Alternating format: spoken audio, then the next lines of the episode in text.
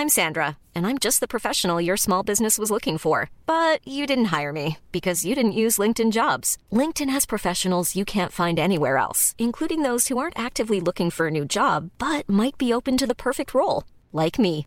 In a given month, over 70% of LinkedIn users don't visit other leading job sites. So if you're not looking on LinkedIn, you'll miss out on great candidates like Sandra. Start hiring professionals like a professional. Post your free job on linkedin.com/people today. Soit.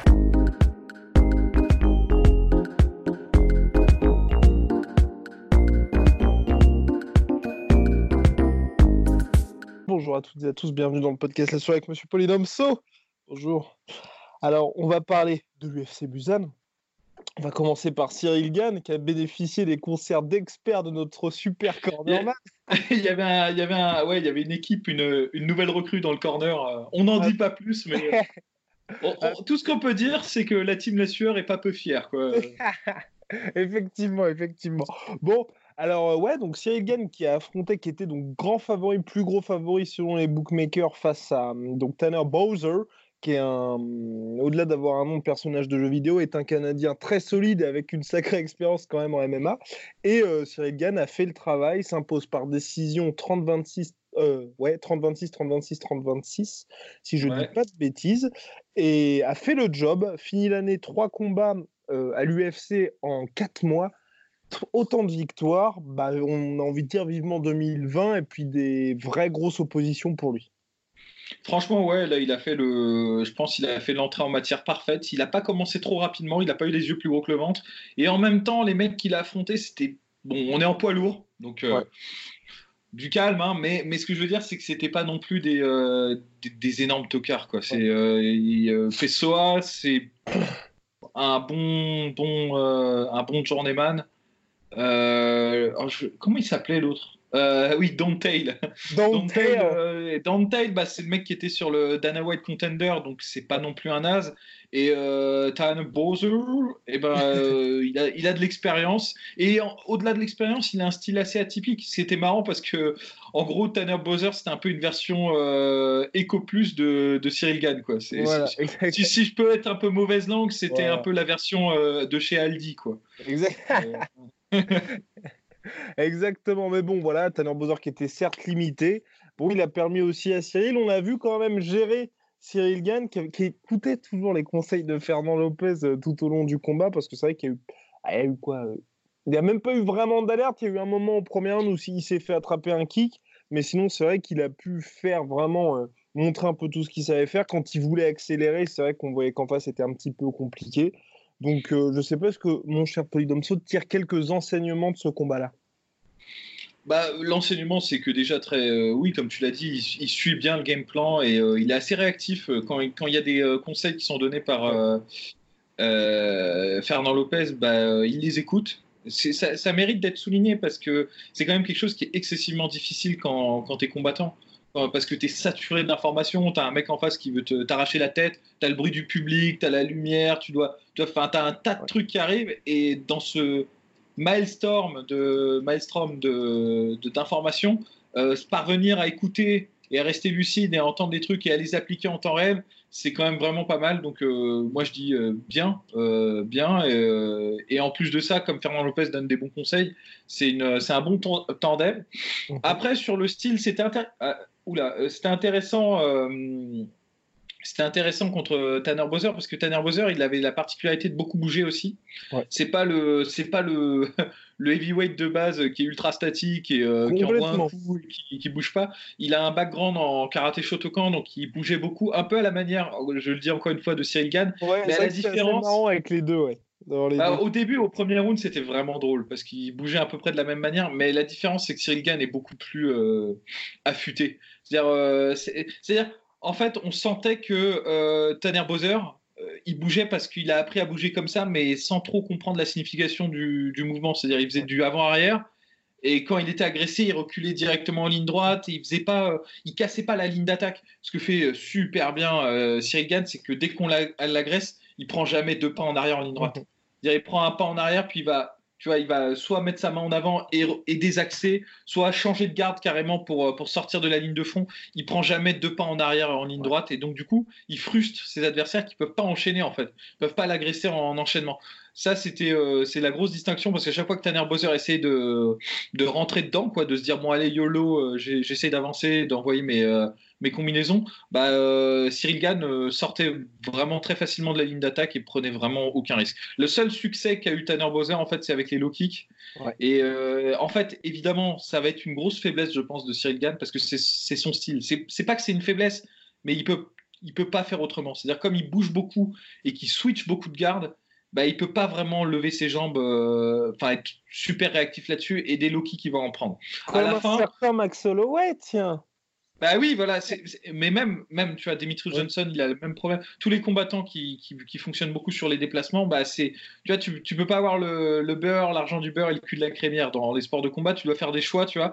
Et euh, quand tu quand tu bouges beaucoup, bah es très difficile à choper au, au niveau des contres euh, et des, attaques en ligne haute, parce que c'est très difficile de te cadrer et tout. Mais en revanche, euh, en ligne basse, bah, tu vas être vulnérable aux attaques en low kick. Euh, l'avantage qu'il a par rapport au, dans, dans, sa catégorie par rapport aux autres personnes qui ont une stratégie où il bouge beaucoup, c'est que euh, les, les, les heavyweights, ils n'ont pas énormément d'endurance et euh, ils n'ont pas la, patience, pas beaucoup, d'avoir un game plan, euh, de se dire bon, euh, je vais prendre un coup et je vais mettre un low kick, je vais prendre deux coups, je vais mettre un low kick et il va ralentir. Parce que à partir du deuxième round, en fait, Tanner Bowser il a abandonné sa stratégie de low kick parce que c'était pas, ça payait pas assez rapidement en fait. Mmh. Et à partir du moment où le cardio de Tanner Bowser il a arrêté de bouger et que du coup il a arrêté de se déplacer, bah, c'est devenu une cible statique. Alors là, laisse tomber, c'était c'était Cyril Gann all the way, tu vois. Il, a, il fait des trucs que j'adore parce que tu vois pas ça en, heavyweight. C'est les, euh, c'est quand il avance en switchant de garde pour couper la cage. Ça c'est vraiment bien. Et le nombre de fois où il a passé son, ce qui était son bras avant mais qui devenait son bras arrière, tu sais, en changeant de garde, il passait comme ça. Et euh, Tanner Bosser était complètement perdu. Il n'arrivait pas en fait à, à voir parce que c'est trop, c'est peu fréquent en fait. C'est c'est trop. Euh, les, les, les, heavyweights, ils font pas ça. Donc voilà, et puis bon, il, nous a, il, aurait presque pu claquer le KO. Moi, j'ai cru qu'il allait réussir euh, au troisième round. Ouais, il a fait son, aussi. Son, switch knee. Mais le, le, mec en face était, euh, était assez solide. Donc bon, bah, c'est oui, Il n'a pas non plus cherché vraiment le KO aussi, hein, parce qu'il aurait pu vraiment accélérer sur quelques fois il a réussi à le coincer contre la cage. Mais comme tu l'as dit, très bonne expérience. Et de toute façon, il faut engranger parce que 2020, ça va être une grosse, grosse année pour lui, avec a priori l'UFC donc euh, à Paris en novembre 2020 où il doit être sur la carte. Ouais, et puis bon là maintenant euh, c'est bon là il a fait la, il a fait ses preuves. Euh, mhm. Faut qu'il passe, faut qu'il monte. Moi j'aime bien qu'il monte pas trop rapidement. J'apprécie le fait que qu'on n'ait pas collé direct d'entrée contre parce que le, la carte à jouer pour l'UFC c'est très simple. C'est tu le mets contre au début contre un newcomer genre Dante Ensuite, il gagne et tu le mets contre un vieux, tu vois, genre un mec qui, qui décline, mais qui a un. Arlovski. Genre, voilà. Ah, ah, ouais, Arlovski, je vais dire. Oh, Overeem quand même, t'es dur. Bah maintenant, on va dire Overeem maintenant, c'est-à-dire après la défaite contre euh, Jairzinho. Euh, oh. Bon, allez, je suis, non, je suis méchant. Je suis oh, méchant. non, je suis méchant. plus Arlovski, tu vois, enfin, parce que c'est triste, mais je pense que c'est un peu pour ça qu'ils le, le, maintiennent en fait à l'UFC, c'est parce que Arlovski il a un nom et, euh, et il est plus aussi dangereux qu'avant. Donc ça peut servir de tremplin en fait pour les pour les newcomers. Et ensuite, euh, enfin tu vois, et là le, fait qu'il que justement il était très actif et qu'il a fait trois combats et qu'il a fait les, euh, il a fait beaucoup de rounds, c'est vraiment bien. Ça, moi, je suis très content qu'il ait fait ça euh, pour lui. C'est la meilleure des, des éducations. Quoi. Ouais, on l'a vu aussi. Moi, ce qui m'intéressait, c'est qu'il ouais, y a eu pas mal de changements de niveau de sa part. Il a tenté, pas, pas malheureusement avec un certain succès, les takedowns à plusieurs reprises.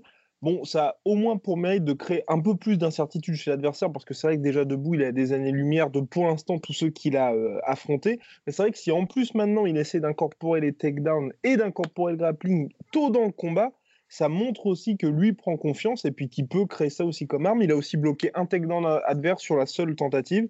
Donc euh, là aussi, c'est une note positive. Non, non, non, quand même. c'est que du positif. Moi, je, je suis satisfait de l'évolution de, de Cyril. Mais je pense, honnêtement, euh, pour le moment, euh, c'est un peu attendu en fait. Enfin, je veux dire, euh, c'est très bien qu'il en fait, c'est très bien qu'il fasse ce, parcours-là. Mhm. mais on n'en attend pas moins de Cyril Gann en fait. c'est quand même un, gros espoir en fait dans cette catégorie. Entièrement d'accord, mon cher Polydome. Faut bien. Avant de passer au main event, on va s'intéresser à Cocorico Volcanos Demir, coucou la Suisse, qui affronte Alexander Rakic pour un gros, gros, gros, gros choc de la catégorie light heavyweight entre deux strikers, donc ça promettait et ça a été un combat qui a été serré de chez serré de chez serré. Finalement, c'est Volcanos Demir qui s'impose par décision partagée. Alors 29-28, 28-29, 29-28. Ça aurait pu très bien aller de l'autre côté aussi. Enfin, c'était honnêtement. Bon. Euh, là, c'était là, c'était pile ou face, hein, honnêtement. Exactement. Euh, bon, après, le truc, c'est que je pense qu'il a il a bénéficié d'avoir bien fini le combat. Euh, c'est le troisième round. Hein. Et moi, moi, ça me choque pas. Je, je considère pas que c'est un braquage ou que ah c'est les juges qui ont fait n'importe quoi. Je l'ai donné personnellement un peu plus à Rakic. Je trouve qu'il a, qu'il a plus touché. Mais après, il a plus touché, mais il a été plus marqué par les coups de d'Osdemir. J'ai trouvé qu'il a été plus malin sur certaines choses, mais Osdemir, c'était lui qui dictait l'action. Donc, franchement, c'est kiff-kiff. Quoi. Ça se vaut là-dessus. C'était un bon combat. J'ai bien aimé le euh, combat d'Osdemir. J'ai beaucoup aimé. Mais moi, Osdemir, honnêtement, euh, ça fait quelques combats déjà. Euh, moi, depuis que depuis qu'il a entre guillemets échoué à sa course au titre, enfin, c'est-à-dire quand il a perdu contre Daniel Cormier et ensuite contre merde. Contre Anthony Smith par soumission. Anthony Smith, ouais, j'avais Leonhardt en, en, tête, tu vois, mais bah, Hiring for your small business? If you're not looking for professionals on LinkedIn, you're looking in the wrong place. That's like looking for your car keys in a fish tank. LinkedIn helps you hire professionals you can't find anywhere else, even those who aren't actively searching for a new job but might be open to the perfect role. In a given month, over 70% of LinkedIn users don't even visit other leading job sites. So start looking in the right place. With LinkedIn, you can hire professionals like a professional. Post your free job on linkedin.com slash people today. je trouve que franchement, il fait des trucs super bien. C'est-à-dire son combat contre Reyes, moi je pensais qu'il avait gagné, mais en tout cas, il a, il a montré qu'il il était vraiment dedans. Et son combat contre. Euh, putain, il à Latifi, ouais, tout à fait. Euh, c'était une masterclass. Et là, là, honnêtement, contre un mec qui est très dangereux parce qu'il est, il est super explosif, Rakic, et il est très grand et il est bon dans ce qu'il fait. Il a une, il a une bonne, il a un bon striking, il tape mhm. fort et il fait des bonnes combinaisons, il, est, euh, il piège bien ses adversaires, bah, il a fait, un, je trouve, un, vraiment un bon combat. Euh, il n'a pas laissé Rakic euh, le dominer mentalement. Il y a plusieurs fois où Rakic, par exemple, l'a coincé contre la cage et a commencé à essayer de l'enchaîner. Mhm. Et tout de suite, il le contrait avec les crochets. Et c'était, il l'a pas laissé en fait bah, imposer sa volonté. Et c'est mhm. pour ça que sur le troisième round, sa stratégie de Loki qui a fini par payer. la jambe avant de Rakic était vraiment usée. Et euh, sur le troisième round, je pense qu'il y avait un tournant. C'est-à-dire, si, je pense que si ça s'était prolongé en cinq rounds, euh, je pense sans trop mouiller que Osdemir était mieux parti, en fait, euh, pour, pour, l'emporter. Vraiment, complètement. Et puis j'ai aussi trouvé qu'il, même dans ses frappes, tu vois, il, il y a eu une certaine. Enfin, on voyait lors de ses précédents combats, je trouvais, tu vois, qu'au fil des rounds, c'était beaucoup plus compliqué pour lui, on va dire, d'avoir le même impact, alors que là, il y avait vraiment une vraie montée en puissance.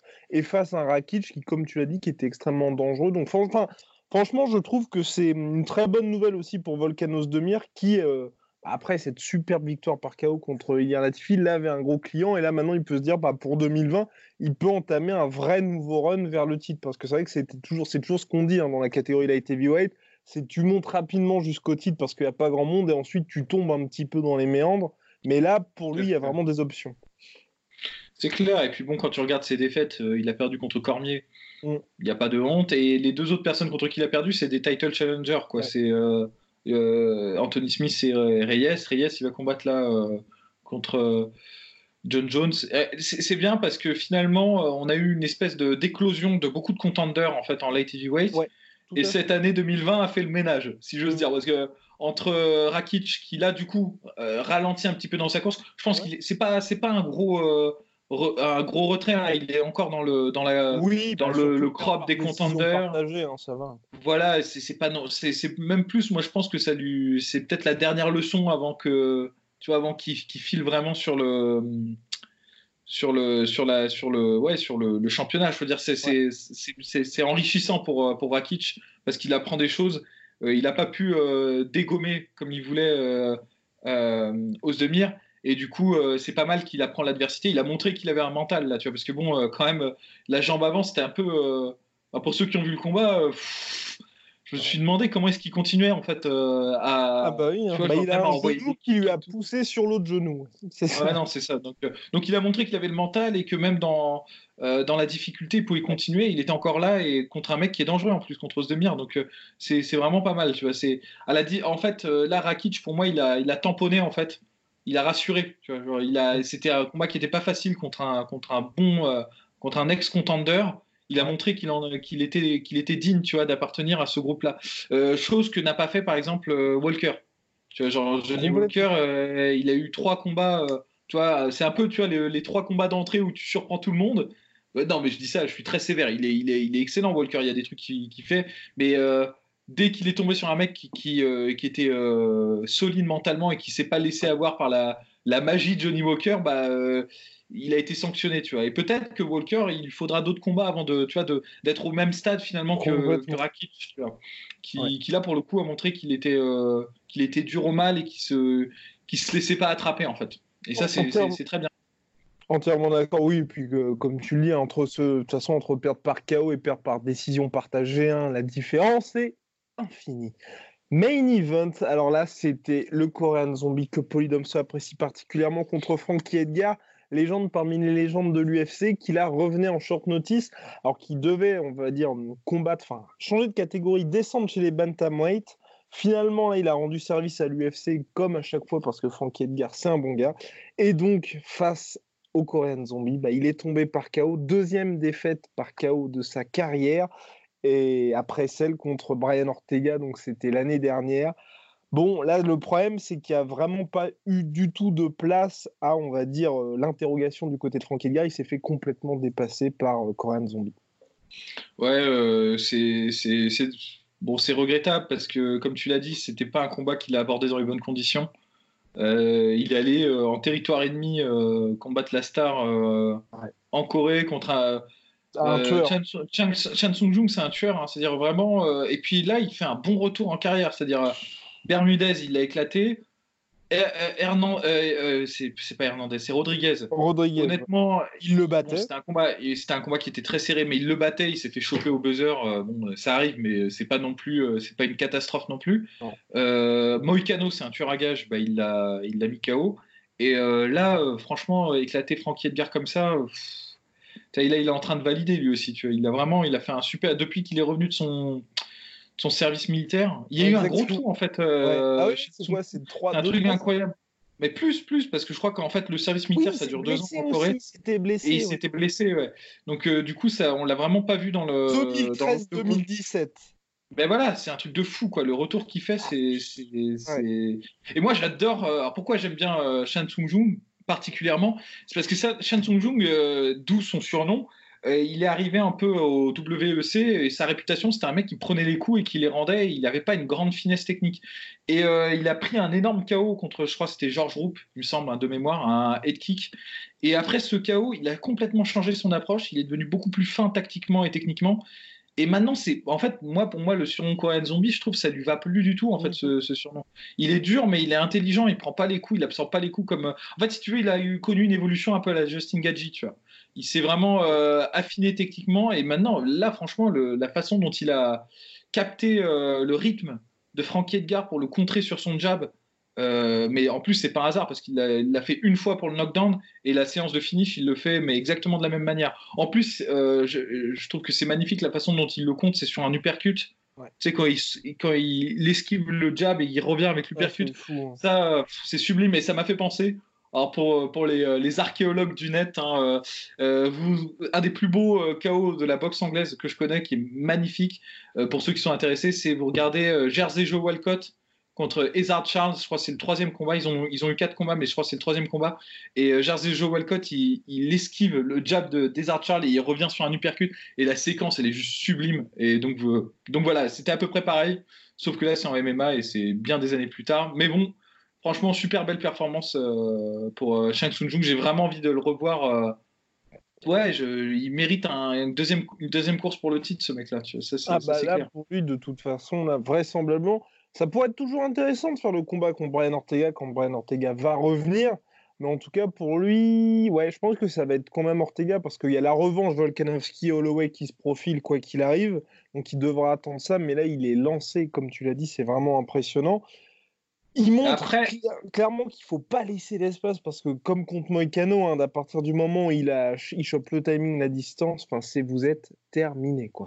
En fait, tu peux pas être, tu peux pas être paresseux contre, contre, enfin paresseux. Tu peux pas être complaisant contre, contre Shan Sung Dès que, dès que tu fais la même chose deux fois, il va, il va t'attraper. Et c'est marrant parce que tout le monde n'a pas ça. Tu vois, par exemple, dans le combat euh, Rakic-Osdemir, Osdemir, il y a plusieurs fois où il s'est fait, euh, où il essaie de mettre son, son low kick sur la jambe avant de, de Rakic. Et Rakic, sa façon de contrer, c'était d'attraper la jambe avant et d'essayer le single leg. Il l'a fait trois fois ou peut-être même quatre fois.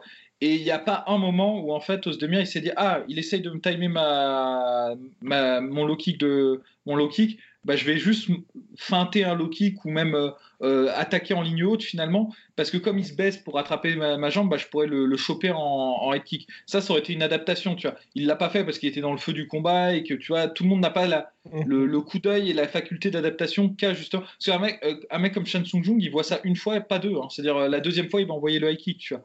Et ça. ça, c'est la grande force de Shang Tsung Jung. Ça et le, coup d'œil, quoi. parce que franchement, les, les, contres qu'il met là, c'est magnifique. Impressionnant. Bon, bah voilà. Mon cher Polydomso, je pense que c'est tout pour cette UFC Busan. Ouais, ouais, ouais. Bah, si, j'ai un regret. C'est euh, euh, mon petit regret à moi. C'est ah, qui, a, qui, a, pas bien fait, qui a pas bien fait sa reprise. Euh, parce que lui aussi, il revient, il revient du service militaire. Et, et c'était un peu un espoir de la catégorie featherweight. bon, il a eu une, une énorme guerre contre Cub Swanson une énorme guerre contre euh, merde Stevens, Jeremy Stevens. Donc il est tombé un peu sur les deux euh, gros gatekeepers. Il n'a pas validé cette, cette étape-là. Il a perdu contre ces deux mecs-là. Et là, il tombait contre un, contre un jeune. Euh, qui a, je crois, 23, 24 ans, je sais plus. Et euh, il gagne le premier round. Mais, mais, il s'est fait. Enfin, la vache, il s'est pris un énorme chaos là. Et, là, c'est pas bien. Et ce qui me fait chier, c'est qu'il est jeune et les trois combats qu'il a perdus, c'est sur, euh, c'est sur des énormes KO. Donc, euh, donc voilà. Enfin. Euh, non, je crois que Cup c'était une guerre. Je sais plus comment ça s'est terminé. ici, Cup c'était hyper par décision et c'était la grosse guerre de. Ouais, mais prenez, je crois, deux knockdowns ou un truc comme ah ça. C'était, il, était, il était en PLS le dernier round, le troisième, là, c'était bah, justement au Canada, c'était la folie. Bien. Ouais, donc je pense qu'on a fait le tour là, à peu près. C'était un peu expéditif, mais. Euh, Exactement, mais toujours précieux. Bien, euh, t-shirt, j'étais là avant que ce soit légal, dans la description. N'hésitez pas à nous écouter sur Spotify, iTunes, toutes les plateformes habituelles, podcast. Voilà, à la prochaine. Salut. Peace. Soit.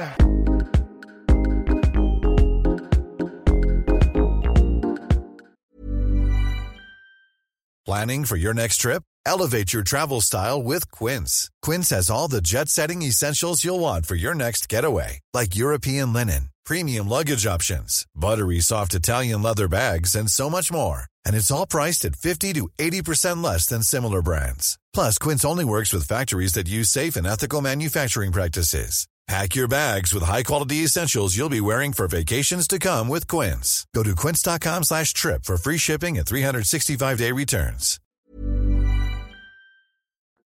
Et voilà, c'est la fin de votre épisode du podcast La Sœur. Si ça vous a plu, n'hésitez pas à nous mettre les 5 étoiles sur Apple Podcast ou sur Spotify. Vous pouvez aussi nous laisser un petit commentaire, ça nous aidera beaucoup.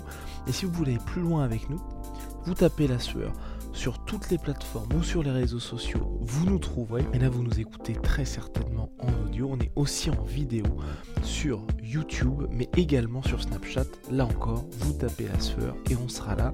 Merci de votre fidélité et à très vite pour de nouvelles aventures.